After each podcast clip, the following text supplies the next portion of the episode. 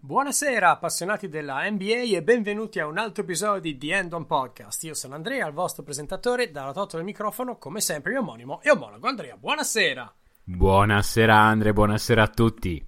Ci ritroviamo ancora una volta a fare un episodio che è a metà tra una serie che è appena finita e una che è già iniziata e quindi riprenderemo un pochino il filo degli scorsi episodi quindi un misto tra lesson learned molto molto molto molto piccole e soprattutto preview di quello che andremo a vedere nelle due serie, nelle due serie di finale di conference e poi piccolo sneak peek di qualcosa che uscirà in maniera più dettagliata su The Shot molto breve, fra molto poco, andiamo a vedere le mosse che le recentissime Potrebbe addirittura essere anche già uscito per quando voi ascoltate questo. questo hai questo ragione, podcast. hai ragione. Vediamo, Quindi vediamo. andremo in profondità sulle mosse che le illustrissime eliminate dovranno fare a breve per ritrovarsi un attimino. Come sempre, tutto questo dopo la sigla.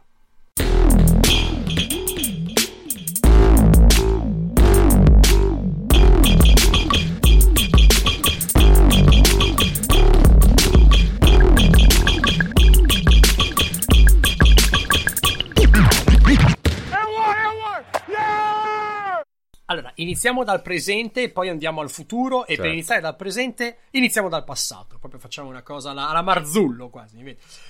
Allora, Boston Miami finale di conference. È la prima finale di conference da mille, mila anni, forse a capire la storia, in cui non c'è una- un seed numero uno, un seed numero due, se non erro. Ho letto questa cosa in giro. quindi Non lo sapevo, ma leggo. possibile, possibile. Mm. Non so se sia nella storia o da molti anni, questo non ho controllato, Ok. chiedo scusa. Per... Ehm, comunque sia, Boston Miami vanno in finale, testimonianza di quanto caspita sia meraviglioso questo bubble, bubble basketball. Io potessero fare ogni anno i playoff nella bolla, sarei il più felice del mondo perché si vedono cose Ma assolutamente co- cominciamo, cominciamo a dire che comunque la qualità di sti playoff è incredibile. Perché. Eh, diciamocelo, veramente, veramente eh, qualità incredibile. Vai avanti, scusa. No, no, ma assolutamente ne abbiamo già parlato tante volte, non, non- non starò a ripetermi ancora, ma l'assenza del pubblico comporta varie cose, tra cui veramente un gioco per certe cose di livello molto più pulito, non avendo il boost del pubblico. Già l'ho detto ma tante volte, non mi dilungherò ancora. Boston Miami si diceva, eh, Boston esce dalle sfide contro Toronto, 7 meravigliose, assolutamente rinforzata, nel senso che eh, un po' una logica che sembra una logica un po' alla Dragon Ball, ma hai affrontato quello in semifinale di conference, quello fortissimo che ti prepara a quello dopo, che è ugualmente forte però. Cosa vuol dire questo? I Celtics escono da una sfida, da sette sfide, contro una squadra che è allenata soprattutto difensivamente da Dio. Si sono visti contro tutto, la famosa box and one su, su eh, Walker, le zone triangolo 3-2, raddoppi, a volte Tatum è stato Tatum o Tatum per noi è stato triplicato in, eh, in- quando portava su palla. Um, quindi insomma, sono servite prestazioni produttive da parte di tutti, cioè Tatum e Brown ovviamente in primis, ma anche Kemba che però ha sofferto molto il trattamento riservatogli dalla famosa box and one di Nurse, fino a gente che ha dovuto portare il suo mattoncino come Grant Williams o anche Wanamaker. Perché? Perché l'assenza di Hayward ha dovuto per forza dare eh, più responsabilità e minuti ad altri, ne riparliamo meglio dopo. D'altro lato, Miami ha battuto Milwaukee perché Miami era la squadra costruita perfettamente per battere la Milwaukee. È enormemente, come dire, Sì, piena. ha- ha- hanno di fatto difensori. tutte le, mosse, tutte le mosse in stagione per eliminare la squadra in cui giocava Giannis Antetokounmpo. Cioè, Antetokounmpo è proprio cioè, è inequivocabile quello che hanno fatto. E Milwaukee nella serie ha fatto tutte le mosse per farsi battere in maniera ben decisa, tirando, insistendo con una difesa che non funzionava e che era perfetta per Miami, quindi droppando forte, lasciando liberi i tiratori dal perimetro, di cui Miami è piena. Eh, aiuta il fatto che Crowder sia diventato praticamente Kevin Durant 2, perché sta tirando più del Pazzesco. 40% su tipo 8 tentativi. Anche- tu l'avevi già anche previsto, stanotte. hai detto questa potrebbe essere, ma anche stanotte. Ma no, no, ma io avevo detto potrebbe essere una serie in cui Crowder tira fuori una partita da 30 punti e te la vince da solo. Avevo detto, ma perché lasciano spazio sul perimetro semplicemente, ma non mi aspettavo che fosse una serie in cui Crowder facesse 30 punti a partita tirando con l'85% da 3. Adesso ovviamente sto esagerando, però nel senso ha avuto cifre clamorose, ha tirato da Dio e anche stanotte ha fatto una partita pazzesca, insomma, con percentuali veramente ottime. Sì. Se ci pensi, durante tutta quanta la serie contro Milwaukee, Miami ha messo il 37% delle triple di squadra e ne ha tirate una media di 40 a gara. E sono tanti punti lì, eh? lì sono punti. Uh, eh sì. Poi abbiamo visto, nei momenti di difficoltà c'è l'uomo in più è stato Butler, più tutti quelli che ha intorno, eccetera, eccetera. Questo è il passato, andiamo al presente, cioè i vari punti chiave della sfida. Ora, abbiamo scritto, io ho scritto uh, i miei appunti prima di gara 1. Quindi ci sarà un momento di reality check, un po' mio, Anch'io. un po' de, del mio Anch'io. copilota, in cui vediamo se ci abbiamo preso, non preso, eccetera. Dunque, difesa lato Boston.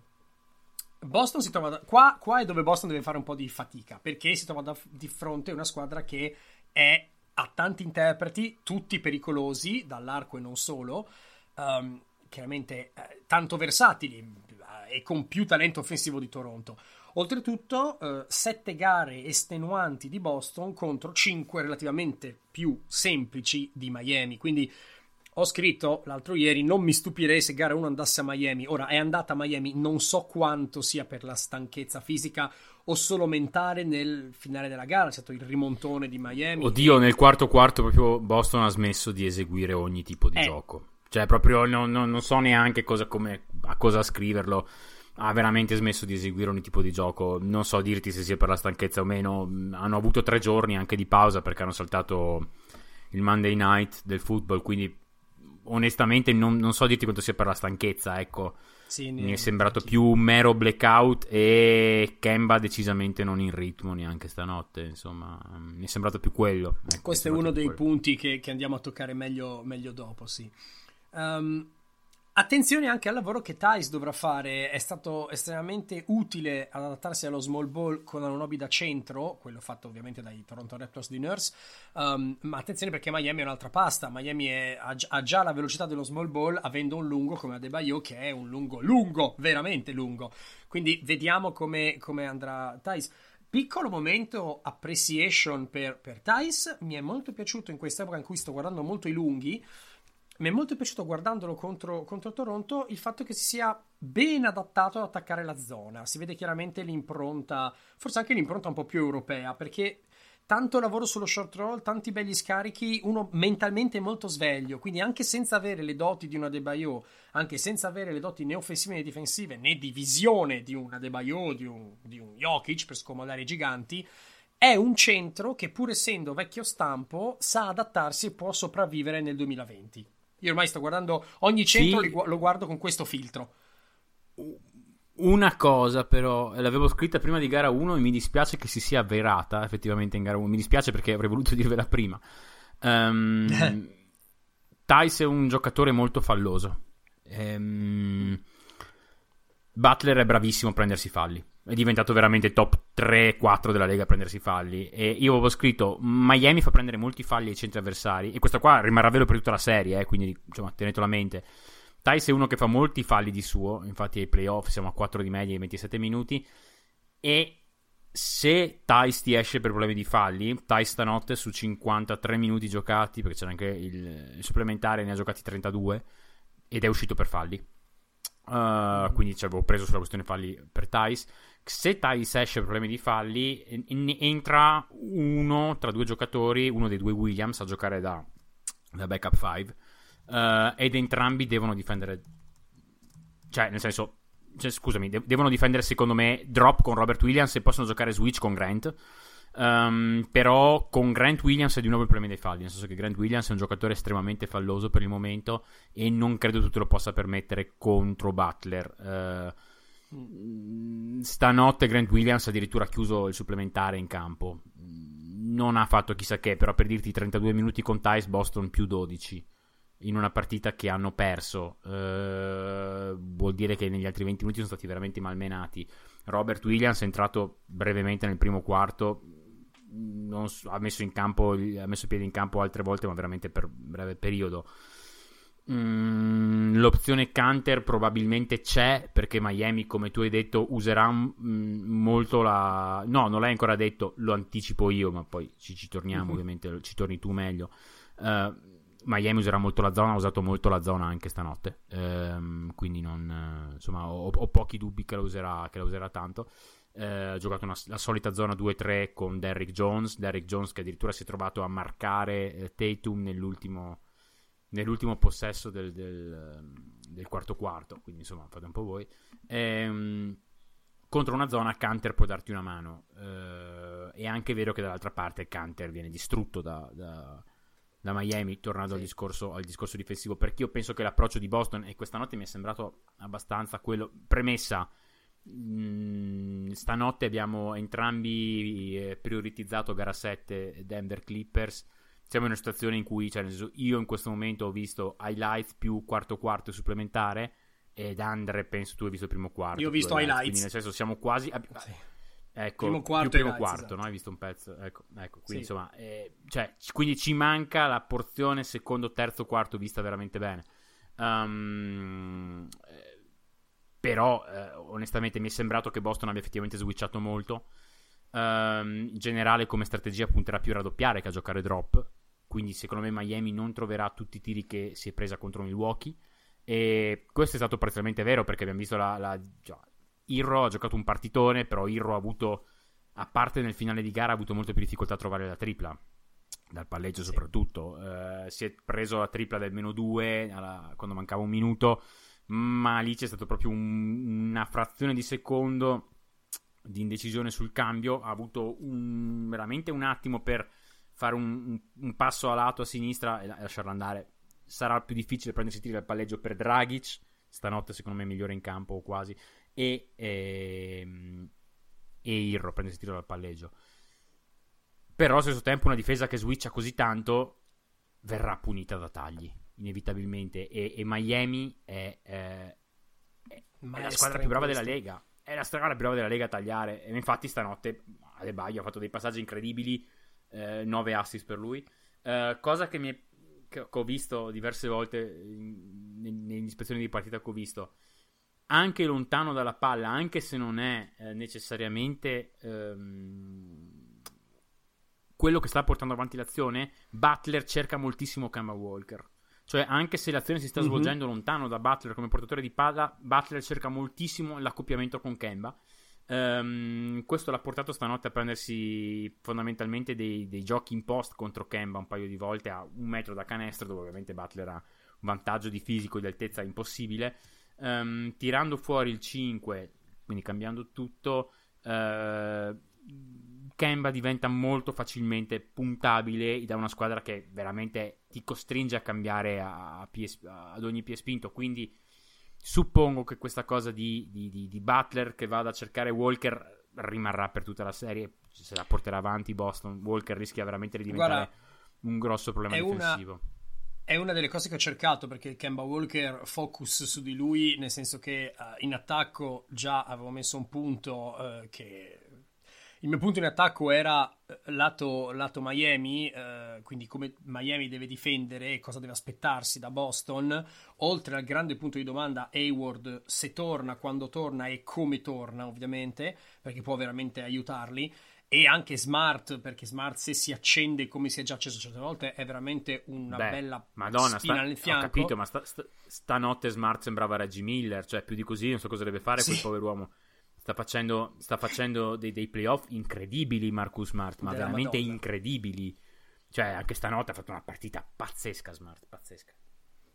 Quindi, appunto, vedere come si inserisce Hayward su il giocatore che si accende e può veramente farti del male come Smart Um, però il mio punto cos'era principalmente? Eh, io ho scritto io metterei Butler su Kemba che fisicamente lo domina e infatti cioè eh, Walker sta giocando veramente male da, dal, dal, da, gara 6 contro i Boston le sue medie sono 13 punti con il contro 28% Toronto. dal campo scusami contro Toronto grazie mm, le sue medie sono 13 punti col 28% dal campo ha fatto da, da, da, gara 4 contro, contro Toronto è a 5 su 34 da 3 cioè qua sono veramente slump grossa grossa grossa e qua bisognerà risolverla, risolverla spesso. Dall'altra parte me l'ho segnato anch'io come e quanto si è attaccato Kemba. Allora Draghi ci ha attaccato 16 volte in possessi parziali uh, che hanno risultato in eh, 6 punti suoi di Draghi c'è 12 punti per la squadra Jimmy Butler ha fatto 7 punti marcato direttamente da Walker e ne ha creati 12 per la squadra. È l'anello debole, lo si sa, se non si, in, se non si accende in attacco e non si è ancora acceso, eh, è, diventa difficilotto da gestire. Eh, no, no, no, non è... Hanno cercato, io ho visto lato... in, lato, diciamo in attacco, ecco, mettiamolo così, ha cercato di sfruttare. Eh, vorrei rimanere ancora un po' sulla parte attacco Miami, ma una piccola nota su mm-hmm. Walker. Lato attacco Boston hanno cercato di tirare dentro in tutti i modi Duncan Robinson, che stanotte non era esattamente on fire, mettiamolo così, eh, 2 su 7 da 3. Mm. E a, alla fine cosa ha fatto Spolstra? Ha fatto giocare poco Robinson. Cioè, secondo me Robinson è un ottimo giocatore contro la difesa di Boston in questa serie. Secondo me Boston ha buoni, gio- ha buoni difensori sul point of attack. A Smart, a Brown. Però non penso che abbia buoni giocatori da mettere addosso a un Robinson, ecco. Ehm, quindi, onestamente, io, io, penso, io penso che la difesa di Boston sia sì, estremamente buona, eh, elite, però io penso che in generale eh, sia più equipaggiata per difendere come difeso contro Toronto, quindi molto bene in transizione, piuttosto che difendere a metà campo contro una squadra che taglia così tanto. Che poi stanotte i problemi sono venuti dalla difesa in transizione, quindi magari mi sbaglio. Però in generale, secondo me, Robinson potrebbe fare seriamente del male in, in questa serie eh, dall'altro lato devono puntarlo, devono, devono puntarlo. Capitolo euro che tu hai già introdotto, passando all'attacco Boston. Eh, se non torna Hayward, io penso che Miami potrebbe continuare a, a, difendere la zona per buoni tratti della partita, perché anche stanotte secondo me non ha fatto male la zona.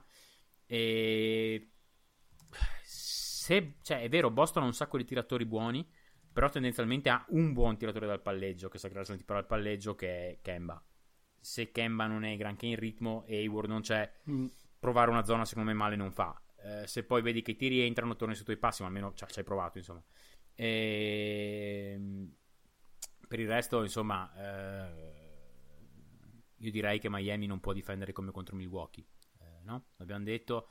Eh, qua non puoi lasciare spazio sul perimetro.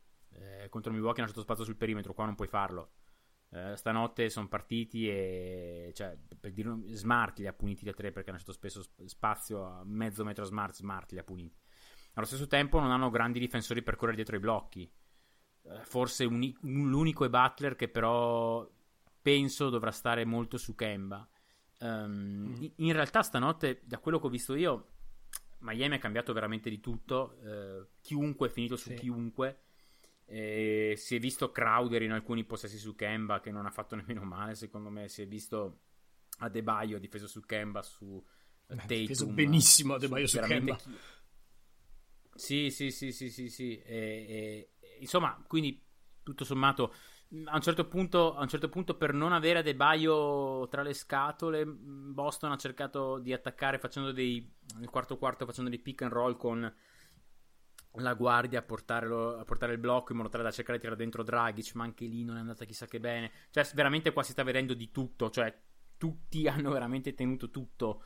E non a caso eh, Duncan Robinson ha giocato solo 16 minuti, una cosa del genere. Eh, cioè, si è visto tantissimo Irro che secondo me ha fatto una gran partita anche in difesa, veramente buona. Eh, cioè, molto attento, molto. Chiaramente non ha gli istinti difensivi di un Giaguaro, però ha difeso bene. Secondo me non ha fatto male nemmeno su Tatum. Poi adesso qua, da come la sto mettendo giù, sembra che Tatum sia stato. No, Tatum ha fatto 34-14, no, no. una roba così, 30-14, non mi ricordo, ma ha fatto una partitona Tatum stanotte. Sì, sì, si è fatto un partitone, ecco. E... Niente, insomma, fondamentalmente questo. Eh, sarà una serie in cui gli accoppiamenti sono difficili da definire, mettiamola così, difficili da definire. Tatum però secondo me c'è anche da dire non avrà sempre vita così facile perché non sempre Igudala gioca a 15 minuti e mm-hmm. se Hayward non torna presto secondo me Boston potrebbe avere seri problemi perché è una squadra che viene da minutaggi da 45 minuti a partita come dicevi tu.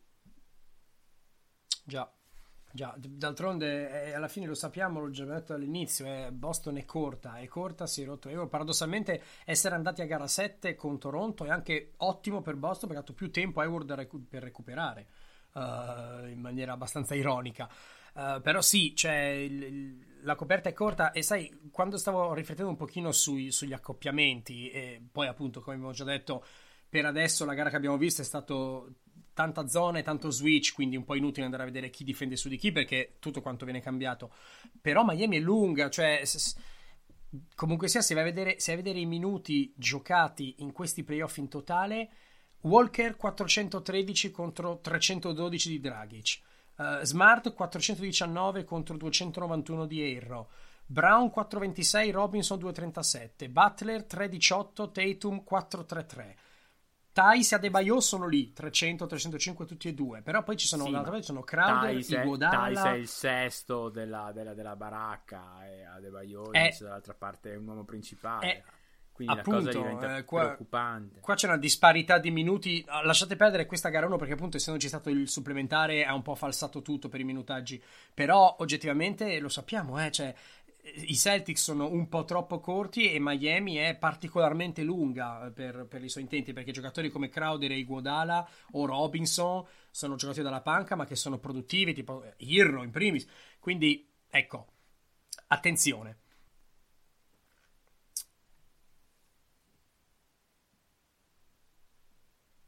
Sono d'accordo sono d'accordo. Uh, io direi di, di, di passare ai pronostici Um, non lo so, a me questa serie pare abbastanza tirata. Cioè, eh, se, se, se, guardi solamente i roster, direi che non ci sarebbe nemmeno troppo da discutere Boston. Uh, però sti, sti qua mi stanno veramente sorprendendo. Stanno attaccando benissimo. Credo possano avere corpi per fermare Boston se Hayward non è giocabile nel senso che non, o, o, non gioca o non gioca come dovrebbe, non torna come dovrebbe. So che potrebbe sembrare una frase banale, ma secondo me alla fine si ridurrà a chi ha il migliore della serie, a chi ha il giocatore migliore della serie. E io dico Boston. Allora, avevo scritto prima della, della, della, prima della, della gara 1, avevo scritto Boston in 7. Però ho anche detto che era molto vicino. Avevo scritto è molto vicino a un coin flip per me. Sì. Non voglio fare quello che cambia i pronostici in corsa. Rimango con il mio Boston anche, in 7. Uh, anche perché gara 1, gara 1 è finita però, comunque per 3 punti di differenza però, dopo un supplementare. Eh. Gara 1, gara 1 l'ha persa Boston perché erano sì. più 14 nel quarto. Erano, eh, cioè, gara 1 l'ha persa Boston fondamentalmente. Quindi, insomma, non, e, e, c'è stata anche una certa disparità. Cioè, Miami ha tirato tipo 45% da 3 di squadra. Cioè, se non altro, diciamo che gara 1, a parte gli ultimi minuti del quarto quarto, con un Kemba così anche arrivare lì, lì a mm-hmm. giocarsela, vabbè che hai avuto anche Smart che ha fatto il fenomeno, è vero, però diciamo questo rinforza più l'idea che Boston ha più talento, forse forse, ecco. Sì, non, non, non, non ho un pronostico pronto perché tanto quest, cioè, la bolla ti fa completamente gettare al, al, all'acqua tutti quanti i playoff che tu possa, insomma, i pronostici che tu possa fare, proprio perché non lo so, veramente non lo so. Anch'io la vedo tirata, mi stupirebbe finisse in 5. Uh, eh, no, minimo finisce in 6. Poi, se devo penso. dirti chi vince, eh, pff, ti direi Boston, ma io non, non scommetto più contro Miami, non, non, lo faccio più, quindi non lo so, veramente. No, no, uguale, la penso, la, la penso, alla stessa identica maniera, cioè... Um, ti, ti, ti, dico anch'io, io, io, io, io, mi, io, ti dico Boston in 7, ma per me è veramente un coin flip. E, però, come hai detto tu, non, non, voglio scommettere contro Miami. Dico Boston in 7, però siamo veramente lì. Veramente, veramente. Sì, lì. sì, no, non ci siamo attaccati a questi pronostici, assolutamente.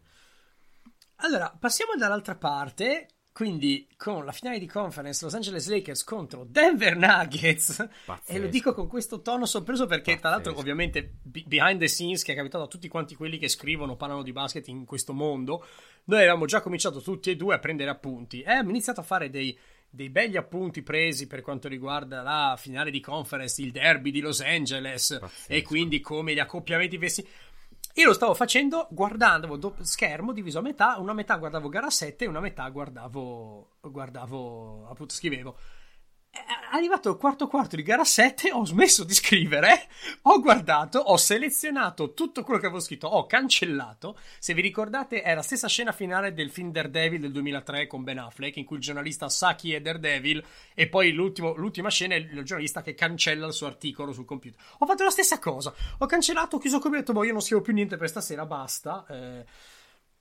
Allora, eh, come i Lakers hanno battuto i Rockets, ci interessa? neanche tanto, secondo me, da questo punto. Ma no, ma no, visto cosa come siamo messi. Di quella, di cosa devi dire quella roba lì? Ma una serie ormai passata da un bel po' e oltretutto in cui in gara 4, gara 5 Houston non si è presentata in campo, quindi poco da dire. Ecco, perfetto. Penso che abbiamo detto tutto, ne parliamo meglio dopo di Houston. Eh, come Denver ha battuto i Clippers?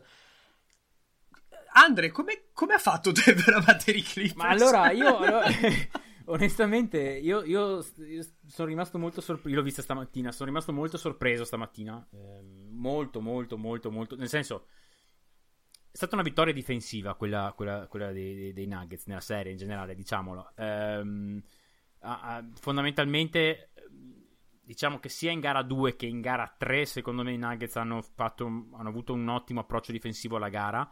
E infatti hanno vinto gara 2 rischiano di vincere gara 3.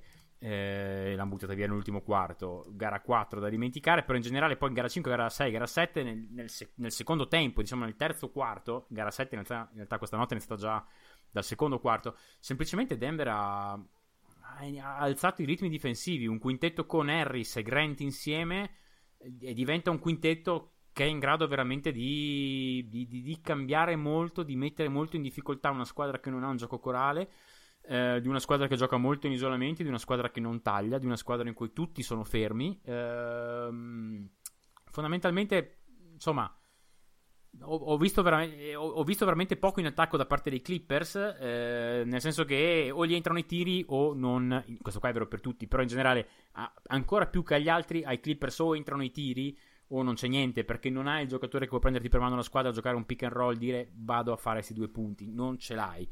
Hai, hai Kawhi che potrebbe essere il giocatore che più eh, può tentare di farti due punti.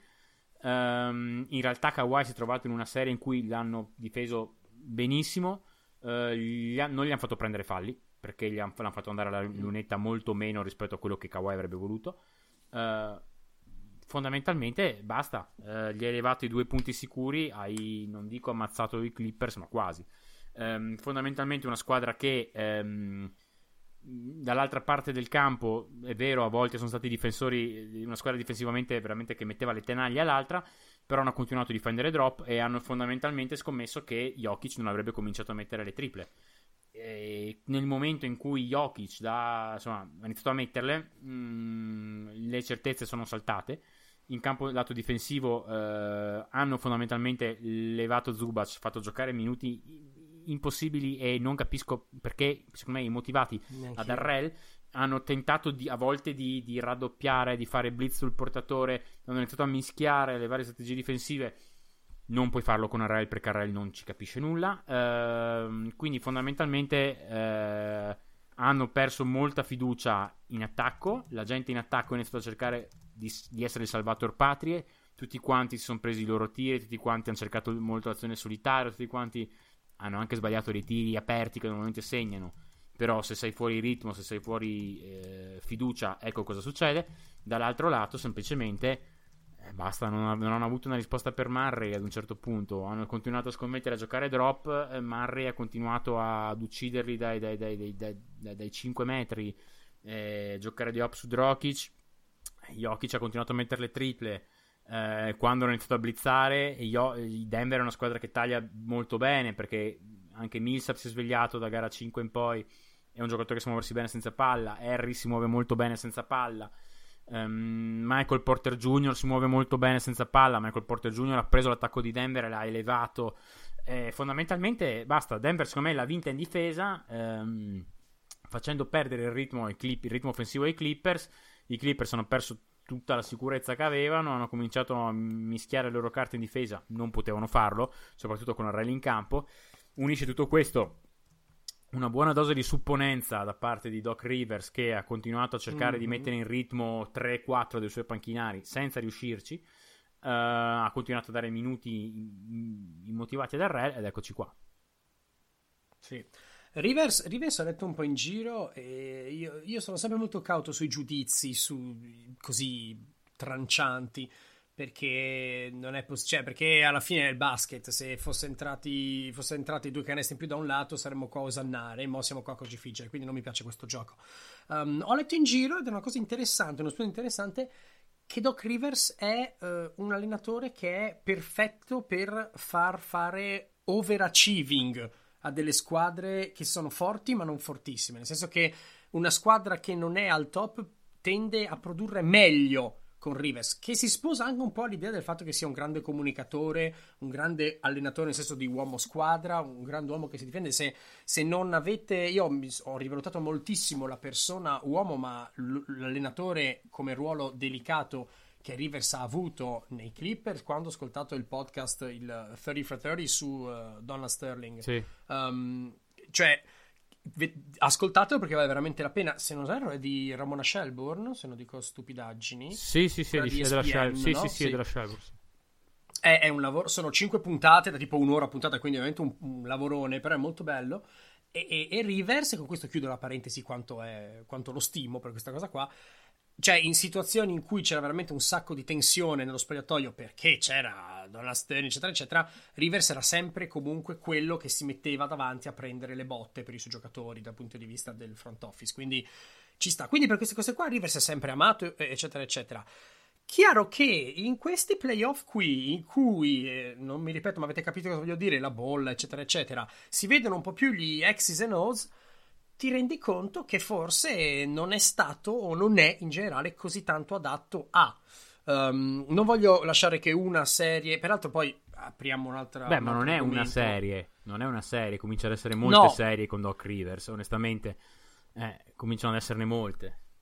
Sì, perché nel senso, quest'anno è un anno, ma non è la prima volta. Ci sono stati altri Clippers guidati da lui che hanno deluso, che sono fatti recuperare 3-1, peraltro, uh, eccetera, eccetera. E alla fine un pochino questa squadra qua lo dico da un bel po' e, e, e ho un, un, certo senso di pace interiore nel vedere che c'è ancora uno senso di ordine nel mondo. Io ho detto, questa squadra qua, l'ho sempre detto, mi ricorda tanto i Miami della prima versione Wade LeBron, quelli che hanno perso contro Dallas, perché è il tipo di squadra costruita per vincere con tantissimo talento ma non troppo team. Allora, quella squadra di Miami aveva dei problemi che erano diversi, c'era LeBron che non aveva ancora preso con veramente consapevolezza dei propri mezzi, c'era il dilemma di questa squadra qua e di Wade o di LeBron, c'erano dei problemi puramente di spaziatura, ne abbiamo anche parlato quando abbiamo trattato del, dei rewatchables, anche se era non più la stessa squadra, ma quasi tre anni dopo. Um, qui ho avuto l'impressione che ci sono state tante, tante concause. Uno, Rivers abbiamo detto. Due, i Clippers hanno un po' snobbato la regular season. Cioè, una squadra che viene messa insieme così nuova, che ha tanti pezzi pregiati, ma che non hanno mai giocato insieme, deve fare rodaggio. Tanto. E un anno non è sufficiente, l'abbiamo anche già visto con i Miami. Alla fin fine, caspita, se ti rendi conto che hanno comunque giocato pochissimo insieme le due superstelle nello stesso momento in campo, che Kawhi ha riposato tanto, che non gli serviva, che tanti altri, che i quintetti non erano mai stati troppo definiti, che ancora tanto sperimentava. Penso fosse l'altro podcast in cui, lo scorso podcast in cui ho detto che c'era stato un, un quintetto che era difensivamente una cosa. Cioè, c'era George. Shamet, George Shamet, uh, Arrel e Reggie William, Jackson, Reggie Jackson. Arrel, sì, sì, una roba, Williams. Sì, sì, era una roba imbarazzante, era una roba veramente imbarazzante. E hanno giocato insieme per, per, buoni minuti di un quarto. Cioè, nel senso, queste cose qua sono, sono mosse che tu fai a febbraio, a, a gennaio non adesso. Quindi è quello. Eh. Poi c'è chi dice che la squadra batterà sempre il talento, quindi build versus bot, che lascia un po' il tempo che trova. Certo. Però oggettivamente varie concause. Non penso che quest'anno qua sia un fallimento, no, nel senso che come non era, non era Championship or Bust, um, però eh, non è neanche il primo, il primo, anno di un piano quinquennale. Eh? Oddio, oddio, non era Championship or Bust? Però secondo me era Championship però or bust. Che... Nel senso, però un po' sì. Eh, nel senso, allora io posso capire se tu mi dici, però, cioè, nel senso, meno, questa cosa qua va bene se mi esci 4-2, 4-3 contro i Lakers. O se mi perdi in finale mm, sì, 4-3 contro Boston, che c'è un Airward rinato, Boston becca la serie. Queste sono cose che posso accettare. Perdere 4-3 contro i Nuggets dopo che per tre partite di fila si è andato avanti a più 15 tre partite eh. di fila, questo qua, ragazzi, è perdere veramente malissimo, non male, perdere malissimo. Oh. E, um, ne parleremo meglio dopo, però onestamente non è una sconfitta accettabile. Per me questo qua è ampiamente bust, ampiamente. Beh, più che altro bisogna vedere cosa riusciranno a mettere a posto nel secondo anno del, del contratto e ultimo di Kawhi di Paul George. Non lo so, perché c'è tanto da mettere a posto e serve... Non lo so, non lo so, non lo so. Sono... erano troppo belli per essere veri, no? Dall'inizio, troppo talento, troppo. Però in campo c'era sempre quel. Era sempre quel quando si accendono sono imbattibili, quando hanno i 5 minuti possono battere chiunque. Però non c'era mai un po' di costanza perché. Perché il basket eh, è così, fortunatamente, e quindi hai delle sorprese come una squadra con un secondo violino che secondo noi, e non solo, è troppo pagato, che queste serie, come Murray, si rende conto che invece è un secondo violino. Da vedere cosa accadrà il prossimo anno. È, è, è l'effetto bolla? Eh, è, una, è, l'effetto playoff moltiplicato dall'effetto bolla? Non lo so, però. Non lo so, però mi piace molto queste conference finals con solo una certezza che è LeBron. cioè, anche lì. Vero. Allora, io non ho scritto assolutamente nulla sui punti de- de- della sfida tra Denver e Lakers perché mi ha sorpreso questa vittoria Denver. Quindi non so se tu hai degli spunti in cui ci buttiamo a discutere. Eh, a allora, guarda, ti dico, io, eh, sì, ma li ho scritti veramente a braccio, eh, ma proprio una cosa a braccio. Eh, in generale, Denver deve arrivare a quella lingua di fuori. Denver deve arrivare a quella lingua di fuori perché stanno giocando veramente minuti folli da due serie, 14 partite una squadra, 10 l'altra. Una per 5 ha passeggiato, per altre ha fatto riposare i giocatori, quegli altri li hanno dovuti tirare sempre. Cioè, io onestamente penso che Denver arrivi veramente con la lingua di fuori. I Lakers si sono se no stiracchiati le gambe.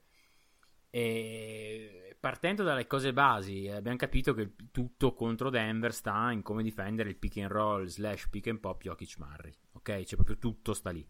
Cioè, mm. il 99% della, della, della serie sta lì. Eh, no drop.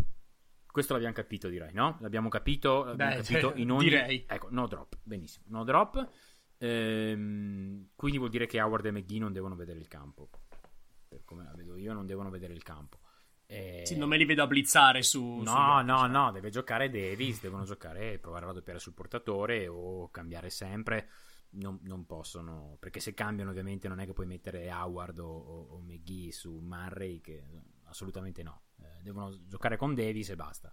Blizzare, switchare, possono decidere, però insomma. E io credo che all'inizio proveranno a giocare, vabbè, ovviamente Davis su Jokic. Sono curioso più che altro di vedere se lo faranno a gara 1 o seppure provano mm. e fanno giocare due minuti all'inizio a, a McGee in gara 1 per, per, non, per, non, per sperare di, di, di, avere uno tra McGee e Howard eh, magari disponibile lì con la testa più avanti nella serie, non lo so. Um, credo che dall'inizio proveranno, dopo questi primi due minuti, Davis su, su Jokic e proveranno, credo, Danny Green su Murray. Questa è la mia impressione. Mm. Eh, KCP su Harris. Questi tre qua, secondo me, hai davvero poco gioco. Al massimo puoi invertire Green e KCP, ma questi qua sono i. Cioè, gli assegnamenti su Harris, Murray e, e, e Jokic sono quelli lì, secondo me. Secondo me lasceranno spesso e volentieri uh, Kuzma su Millsap e lasceranno LeBron su Grant per, per, per, farlo andare in giro in roaming, fondamentalmente. Credo lasceranno molto spazio a Grant per tirare. Um, vivranno con qualsiasi cosa che Grant butterà dentro, secondo me. Per come Grant o Tori Craig quando entra, secondo me vivranno con qualsiasi cosa di quelli. Um, useranno Bron, credo, in, in roaming. Potremmo addirittura vedere LeBron a difendere sul pick and roll stesso in alcuni momenti decisivi. Cioè, mancano due minuti più uno Lakers. Secondo me, a difendere il pick and roll, metti LeBron e metti Davis. Eh, nonostante tutto, Chiaro. secondo me, comunque, vedremo anche tanto rondo su Murray. Secondo me, vedremo tanto rondo su Murray. E soprattutto se riusciranno a doppiare, come penso faranno. Quindi, rondo su Murray, secondo me, è una cosa che, che, che ci sarà. Dall'altra parte, credo che dopo la serie notevole contro Leonard, la prossima prova per Grant sia LeBron. Uh, però allo stesso tempo la cosa qui è molto diversa perché um, Grant è un buon difensore in isolamento, secondo me, ma non è un buon difensore sul pick and roll. Non, cioè, non è male, ma non è nemmeno fenomenale. Non è uno che si ammazza sui blocchi perché. Non, non, non, non lo fa, non è male, ma non è nemmeno uno che si ammazza sui blocchi. Mi aspetto in questi casi qua, sul mero pick and roll, mi aspetto anche una buona dose di Gary Harris a difendere il pick and roll LeBron Davis. Perché se da una parte la chiave è il pick and roll, cioè il pick and roll Jokic Mare, dall'altra il pick and roll Davis LeBron. Sono le due armi a cui andranno più, più spesso, insomma, le due squadre.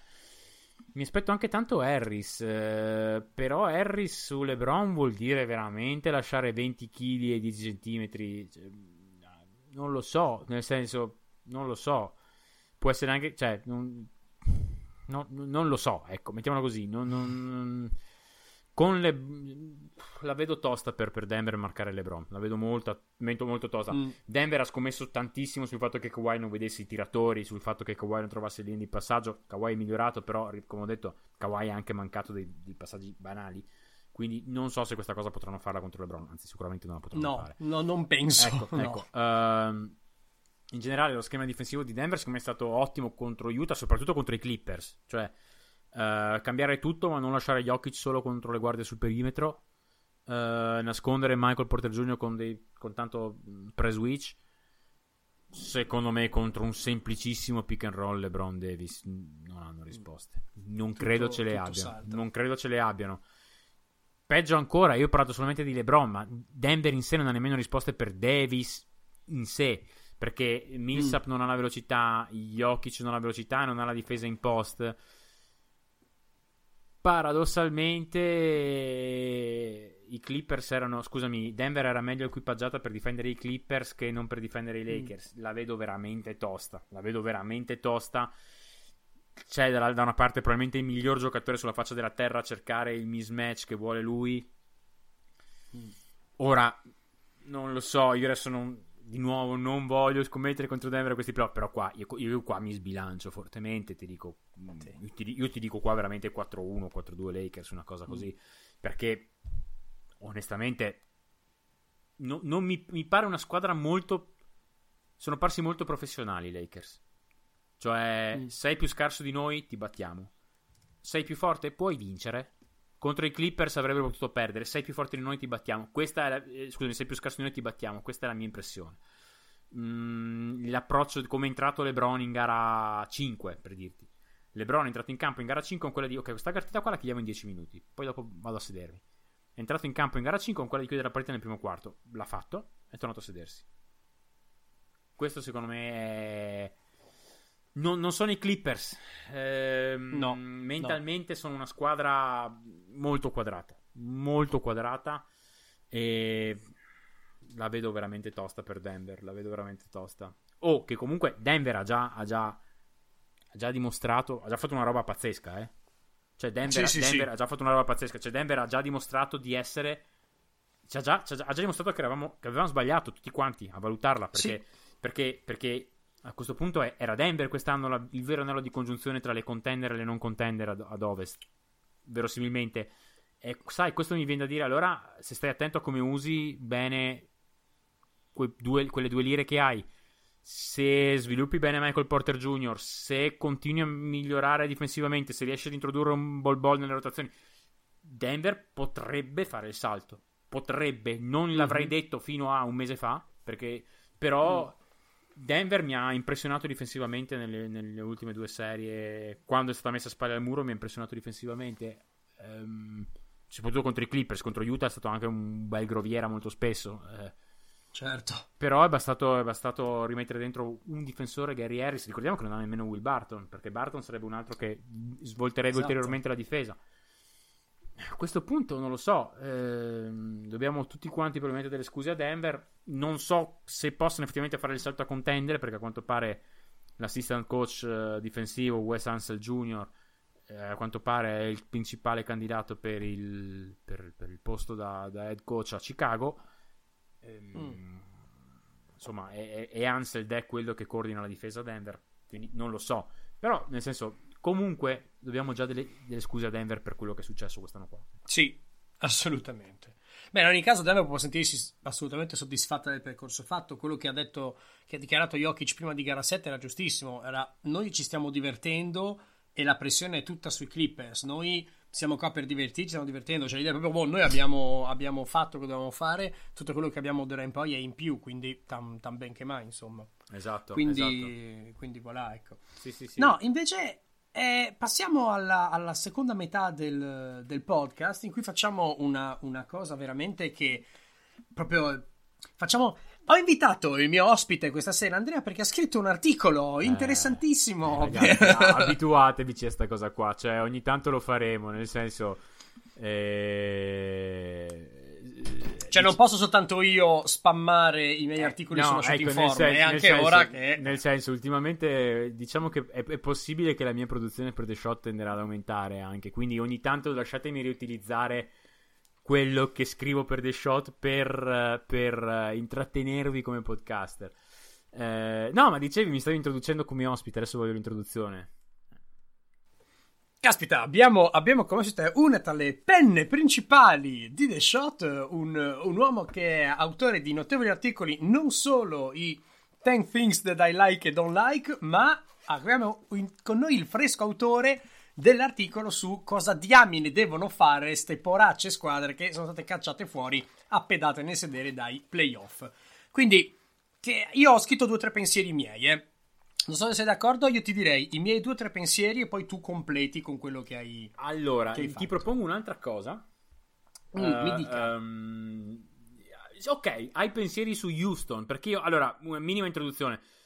Perché, perché, ho, de- perché ho, deciso di scrivere questo pezzo qua prima di iniziare con Houston?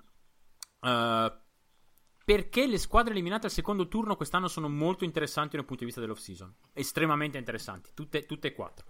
Ehm, quindi io comincerei da, perché secondo me sono, si sono divise in due grosse categorie.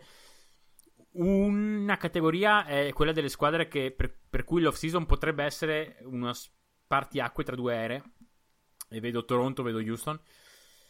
E l'altra categoria è che secondo me, insomma, per, per, per, due, altre due squadre, eh, questa off season potrebbe rappresentare il um, diciamo forse l'ultima occasione per effettuare il definitivo salto per i prossimi 2-3 anni.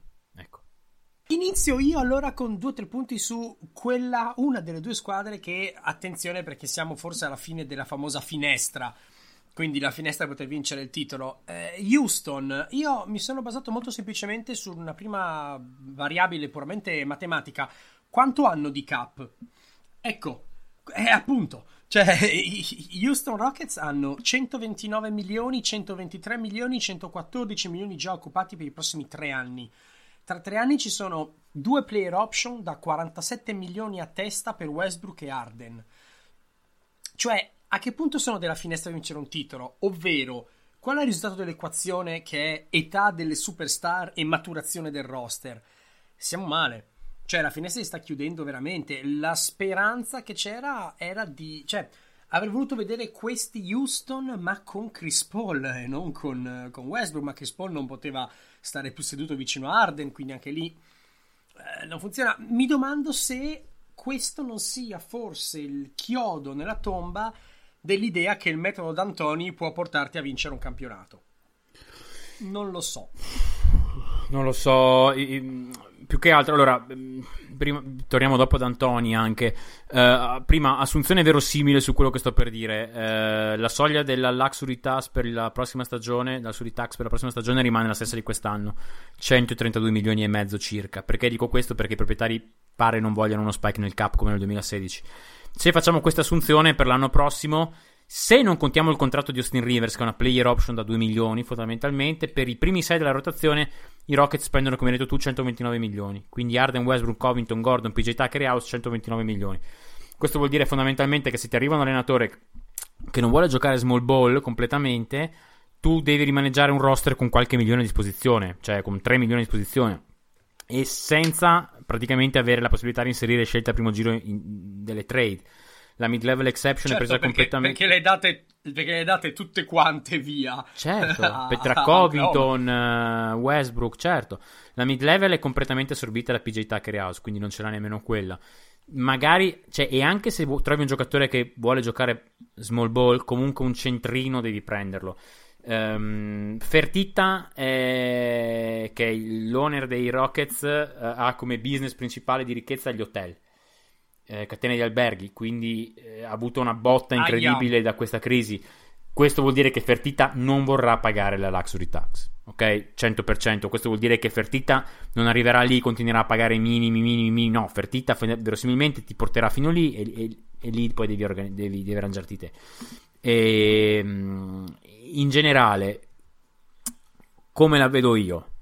Uh, ricordiamo oltre due contratti che di cui hai parlato tu, c'è neanche un altro che è bello, che è quello di Eric Gordon, da ancora 4 anni, 17, ah. 18, 20 e 21.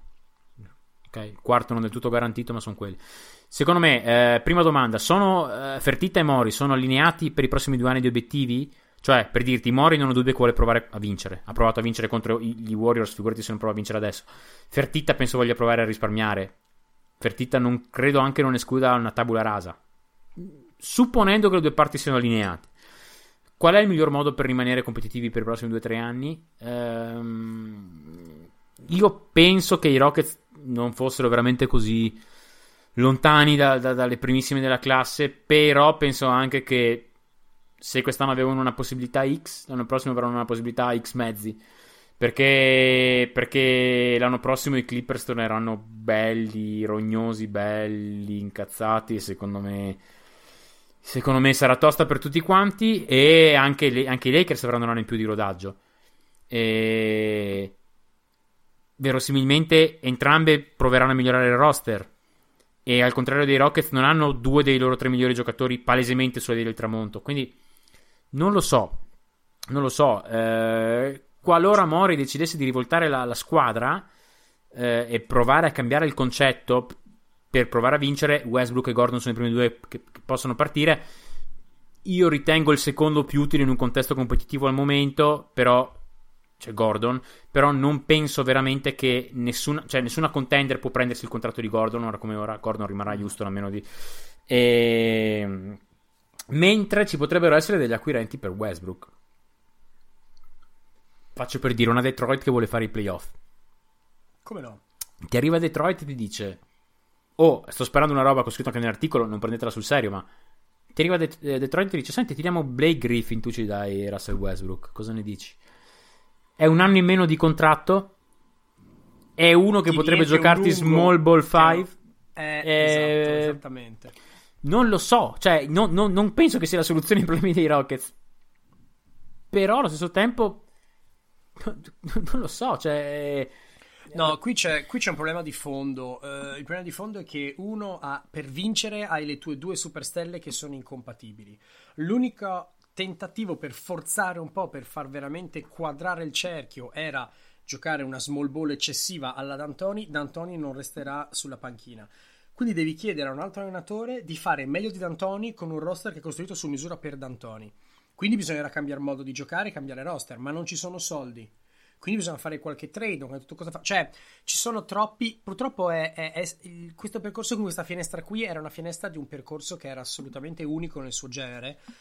Che purtroppo è andato molto, molto vicino a vincere, ma non ha mai vinto. E non è un momento, secondo me, in cui tu puoi prendere tenere un livello, un minimo positivo di produttività e ricostruire. Qua bisogna fiondare giù e ricominciare veramente tanto. Cioè, questo è il tipo di cosa in cui bisogna prima distruggere e poter costruire, non poi prendere i coci, raffazzonarli insieme e ritornare su.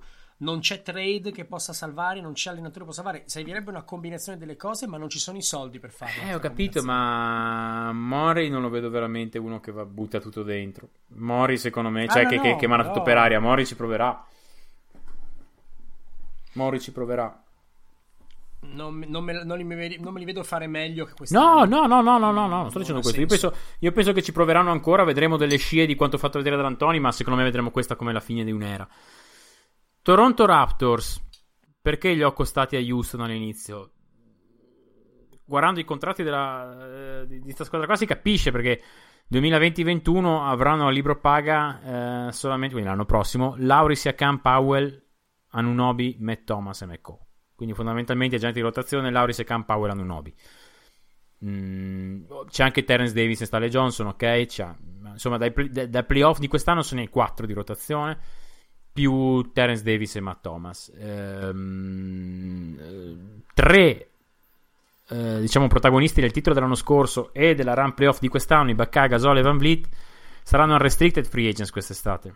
E un Van Vliet soprattutto chiamerà tanti soldi. Sarei stupito se Van Vliet chiamasse meno di 60 milioni su tre anni. Sarei abbastanza stupito. Sì, sì, eh, c'ha, c'ha, scritto 20 milioni all'anno sulla testa. Sì, sì, anche secondo me. Proprio 20 milioni è il suo prezzo, secondo sì, me. Sì, sì.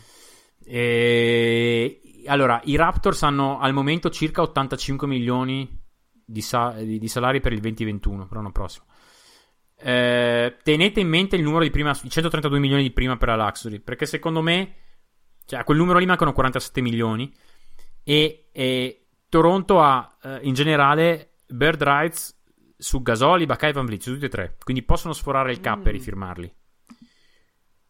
Non credo vogliano andare in Luxury l'anno prossimo, perché secondo me vogliono tenersi tutto per il 2021.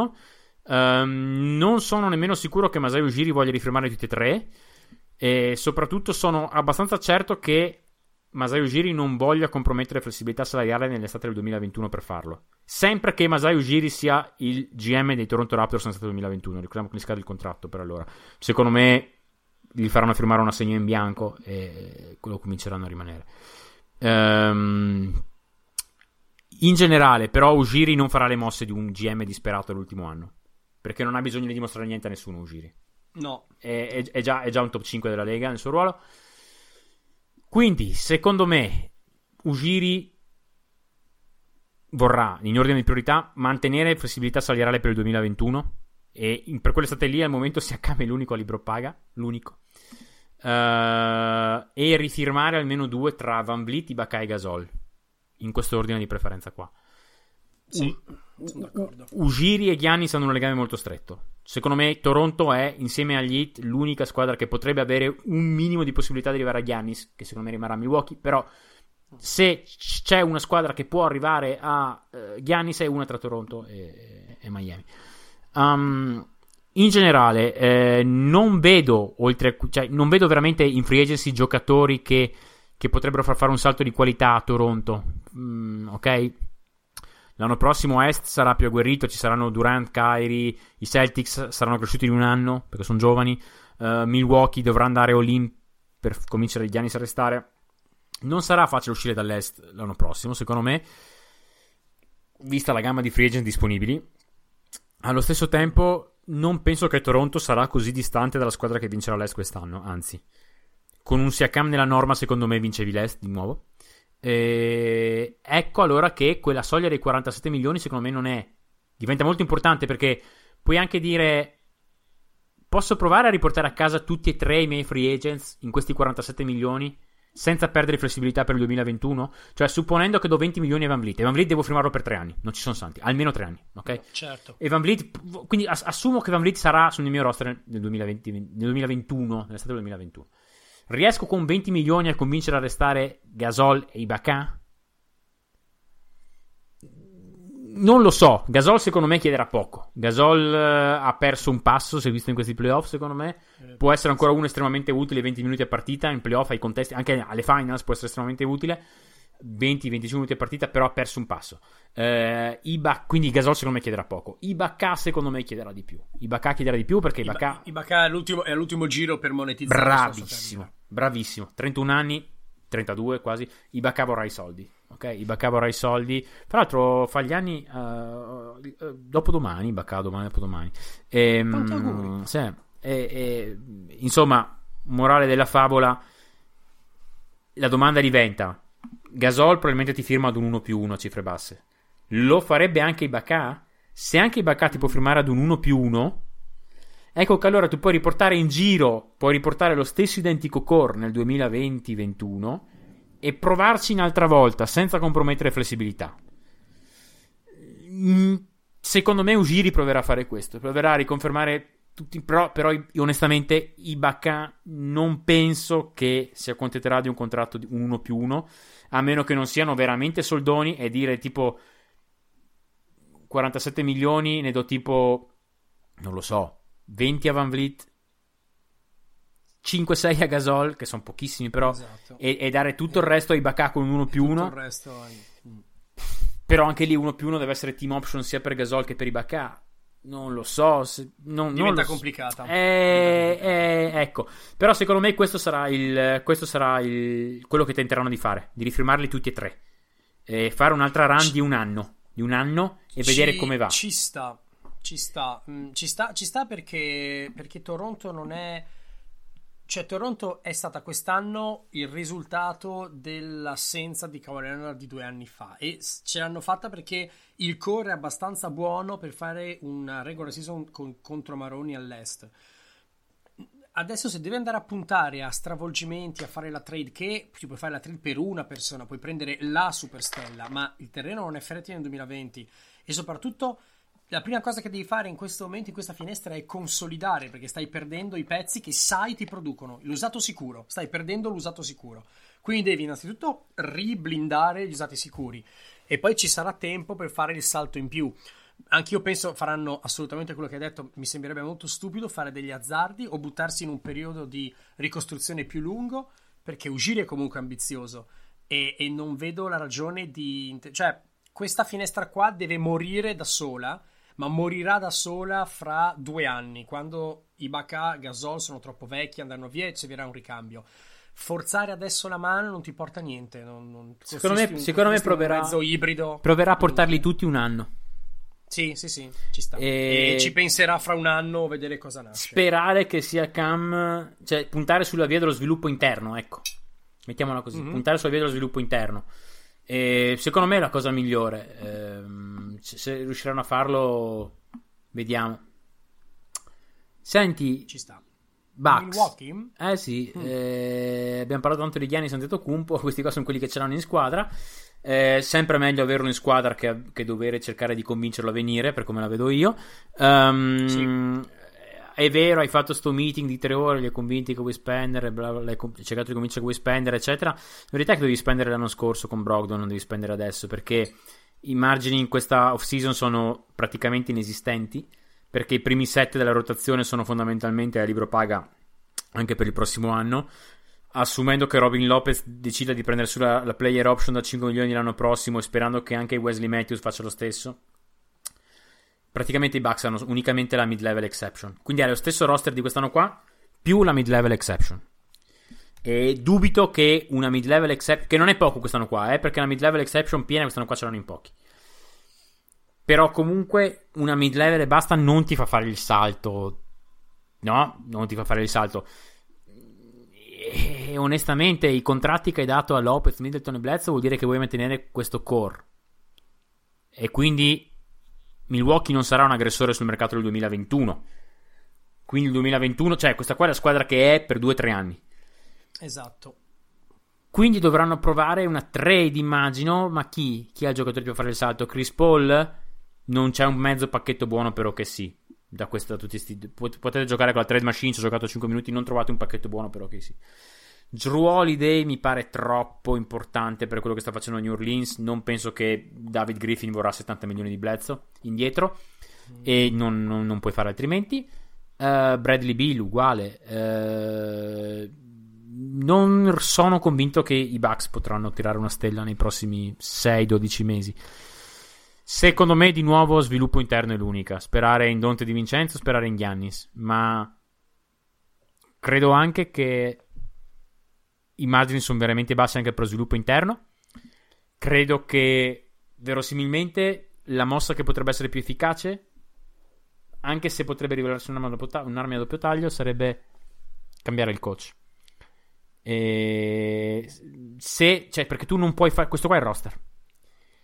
Eh sì. Questo qua è il roster, non c'è niente da fare. E adesso sta a Milwaukee decidere se sono sicuri che rimanga Giannis e Giannis è molto legato a Bud? Possono provare ad andare avanti così? Rischiare di non vincere niente? Rischiare che Giannis cambia idea fra 12 mesi? È un rischio che possono correre. Oppure possono provare a cambiare tutto sul lato coaching, perché sul resto la vedo molto dura. Sul resto sono un po' bloccati. Sì, beh, è esattamente detto in maniera più elaborata e migliore i punti che ho messo io, cioè situazione del Cap, il fatto che hanno la, la finestra è comunque positiva perché Antetokounmpo è giovane e Middleton anche, però eh, comunque sia è giovane ma non aspetterà per sempre e gli è mancato in questi playoff un creatore in attacco secondario, anche io avevo messo Brogdon, Holiday, Bill, avevo scritto i tre nomi che hai dato tu, eh, però anche lì come ci arrivi devi arrivarci via trade, però non hai pacchetti, o fanno un furto nel senso che c'è un GM stupido che allora si prende Bledsoe perché ha scoperto che è il quarto playmaker per PIPM della Lega e legge solo quella statistica lì uh, e, e, non guarda il resto e allora lo prende in cambio ti dà un Drew Holiday per dire però non riesco a capire, ma perché? Cioè, nel senso, perché? David Griffin. Tutti... Dri- Gri- Griffin no, che no, fa no, quella mossa lascia lì. Perdere... Ok. No, lascia perdere lui, dico in generale. Però il punto è che chi, cioè, chiunque serva a Milwaukee è più forte di Bledsoe. Perché io penso sia Bledsoe quello che va sul piatto, perché è abbastanza Deve, flashy deve, e deve, per deve, essere Bledsoe. deve, deve. Perché chi vuoi dare via George Hill non è così appetibile e comunque bravo. Eh, I giovani non ha senso perché non sono abbastanza appetibili per... Cioè o trovi veramente il, il- il GM scemo che, che fa... Però, però, però deve essere tanto scemo. Eh, Ma no, non lo no, so, eh, sarà- potrebbe essere anche Brook Lopez se per dirti decidi di assumere un D'Antoni. Mm, mm, Non, non sono convinto della cosa perché una cosa che ho, che ho- detto anche oggi su, su Twitter, più che seguiteci su Twitter più che altro, ecco, facciamo una marchetta. io, io, io, io, twitto, io twitto poco, seguite soprattutto lui. Ecco, ah, non mi ricordo qual è il tuo, qual è il tuo, il tuo nickname, il tuo, come cavolo Cosa? si dice? Andrea underscore Snaddi probabilmente. Ecco, il mio è Handband 7. Non chiedetemi perché 7, credo perché i primi 6 fossero occupati. Comunque, in generale, perché il 7 non è che mi dice niente. Ehm, D'Antoni, nelle squadre veramente forti di D'Antoni, c'è sempre stato un playmaker molto forte che facesse la sua mm, longa manus in campo. Nash, Arden, ok? Certo. Um, ora non c'è questo play a, a- a Milwaukee, non c'è. Eh, non lo so, non so se sarebbe veramente il miglior contesto possibile per, per D'Antoni. Pot- Eh, Bledsoe, Bledsoe per Rubio, eh, Bledsoe torna ai Suns contentissimo, e Giannis da centro, Lopez va, va ai Suns, tu sei contentissimo e ti trovo impiccato su un albero quando torno a casa in Friuli, ecco. Più o meno questa è l'immagine come co- No, no, sono d'accordo, non... Io ci- mi piace anche l'idea di mandare via Lopez e giocare con Giannis da centro, perché è Beh. una delle vie più percorribili. Il problema è che comunque sia, ok, non basta questo di metterci vicino qualcuno e ritorni a ricaschiamo nel discorso che abbiamo già fatto due volte, quindi gatto Esatto. che si morde la coda. Esatto. Senti, i Clippers ehm, sono sviluppo interno o faresti qualcosa tu? No, cosa puoi fare? Cioè, io adesso guarda, quello non puoi fare niente. Cioè, sapete tutti, no, che Kawhi e Paul George hanno una, una player option per il 2021-22, no? Ecco. Eh, I Clippers sono 16 milioni sotto la luxury tax eh, con George, Leonard, Beverly, Lou Williams, Zubac. Praticamente il roster di quest'anno qua, per farla molto breve, senza Marcus Morris e Reggie Jackson. E Reggie Jackson cancellatelo eh, e RL scusatemi Eh, sia Morris che RL sono unrestricted free agent su RL hanno i bird rights su Morris non li hanno. Secondo me però visto, Mm. visto quello che hanno investito su Morris secondo me proveranno a offrire quello che devono offrire a Morris cioè tutto quello che sta da qua alla luxury tax secondo me. E riempiranno tutto il salary con Morris. Se veramente vogliono vincere secondo me possono addirittura provare a fare una sign and trade per RL andare profondamente in luxury, sign and trade e provare a ottenere qualcosa dallo scambio con RL. Anche qua, per me è tutto lì. È tutto lì. Eh, perché secondo me in realtà se tu metti 16 milioni per, per Morris con la mid level cerchi di prendere un giocatore che possa darti una mano a gestire situazioni un po' più complicate, che vuol dire semplicemente chiamare uno schema. Che sembra una boiata, ma non l'ho visto fare. Non avevano una mezza identità offensiva che stanno qua i Clippers buttare una mid level totale perché hanno ancora tutta la mid level su per dirne una non so come andranno gli hit su Dragic un Dragic ti prenderebbe ti svolterebbe la squadra l'idea della mid level per 2-3 anni ti viene con la con la, con la- con la- diciamo con quella di vincere un anello? Non lo so non lo so. Di nuovo io vedo una soluzione abbastanza semplice anzi adesso devo usare un tempo verbale diverso avrei visto una soluzione abbastanza semplice che era cambiare il coach. Però a quanto pare ufficiale Doc Rivers, allenatore dei Clippers anche l'anno prossimo. Io non so I cosa Clippers dire. con una, con una stagione di rodaggio piena, giocata bene, come abbiamo detto prima, con una regular season fatta bene da rodaggio e un altro coach, fanno un altro percorso playoff. E, mh, quest'anno, il prossimo senz'altro. Ora, se Rivers resta, eh, non lo so perché alla fine non vuoi puntare il dito, ma, ma, ma, ma- è colpa, c'è colpa. eh. Non vogliamo puntare sua. il dito, ma puntiamo lo è dito. Nel sua, senso, cioè, nel senso- ci sono anche colpi lato diversi giocatori, secondo me. Però deve essere l'allenatore e c'è che... della stagione non completa, del rodaggio, eccetera. Però alla fin fine la più grande mancanza è stata lui. E se lo tieni per l'anno prossimo, il roster non può cambiare tantissimo per lesioni, come ho detto adesso, di, di cap e di contratti. Questi sono. Eh, speriamo che, che si, si, si, si, creino delle gerarchie interne più definite. Si crei che Rivers impari dai suoi errori e non metta più Arrel in campo nei playoff quando evidentemente è, dannoso e che sappia avere dei quintetti fissi e degli schemi fissi da chiamare. Io penso, Andre, che, io penso che il, il, il, penso che il prossimo passo da parte di, di, un, di, un, di, un, GM, da parte di Jerry West in questo caso, sia veramente levargli i giocatori che, da, dal roster, ma è una roba da folli, cioè nel senso non, Possibile anche che loro avessero un, un che, che, che, lui avesse una sorta di diktat di far provare a giocare a Real, di non farlo sembrare così tanto inutile per affinché torni utile in una side and trade quest'estate. Non lo so, non lo so, però mi pare veramente una bestialità quello che ha fatto con Arrel e Zubac in questi playoff. Mi pare veramente una bestialità. Il prossimo passo è veramente non farti trovare il giocatore a roster. Vedi tu cosa fare, non, ti, non te lo faccio trovare a roster. Chiaro che siamo arrivati al punto del ti tolgo la PlayStation perché giochi troppo tempo. Eh, cioè, oh, questo. Eh, cosa... Che... cosa... No, no, ma sono d'accordo. Se... E Jerry West non è uno che si accontenta, eh? quindi è uno che se deve far saltare la bomba la fa saltare lui. Eh. Quindi sì, forse, forse, avremo una power move del front office che eh, ti vende il giocatore a cui stato perfezionato. Sono curioso di vedere l'anno prossimo perché sono stati decisamente manchevoli quest'anno e ci sono cose preoccupanti e non, non sono qui a dire che vinceranno l'anno prossimo come fece uh, la Miami di LeBron che al secondo anno vinse, perché i paragoni si fermano a un certo punto, ovviamente. Non lo so, non lo so, vediamo. Chiaro che avere le due play option delle due stelle più eh, gli serve tempo, gli serve tempo ai Clippers, però non ne hanno.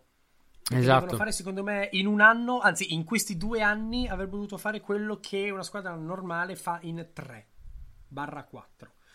E e non lo so, non lo so veramente qual è la risposta, sarà, sarà difficile, però rendiamoci conto che se questa finestra l'anno prossimo, fra due anni, quando sarà, finisce senza anello per i Clippers, questo è veramente pesante, eh?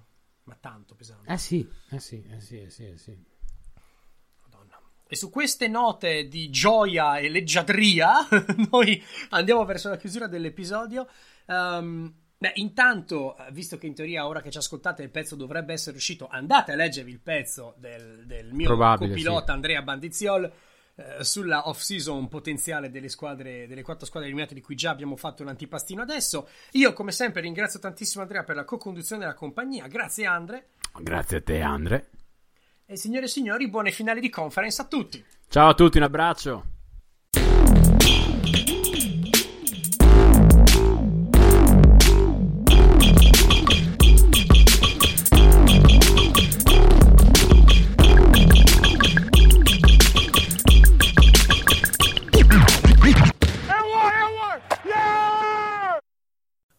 Redeemed a $50,000 cash prize playing Chumba Casino this year. I was only playing for fun, so winning this was a dream come true. Chumba Casino is America's number one social casino experience. It's serious fun. With over 80 casino style games to choose from, you too could win life changing amounts of cash. Be like Mary. Log on to chumbacasino.com and give them a whirl. That's chumbacasino.com. No purchase necessary, void, or prohibited by law. 18 plus. Terms and conditions apply. See website for details. The voice in the preceding commercial was not the actual voice of a winner.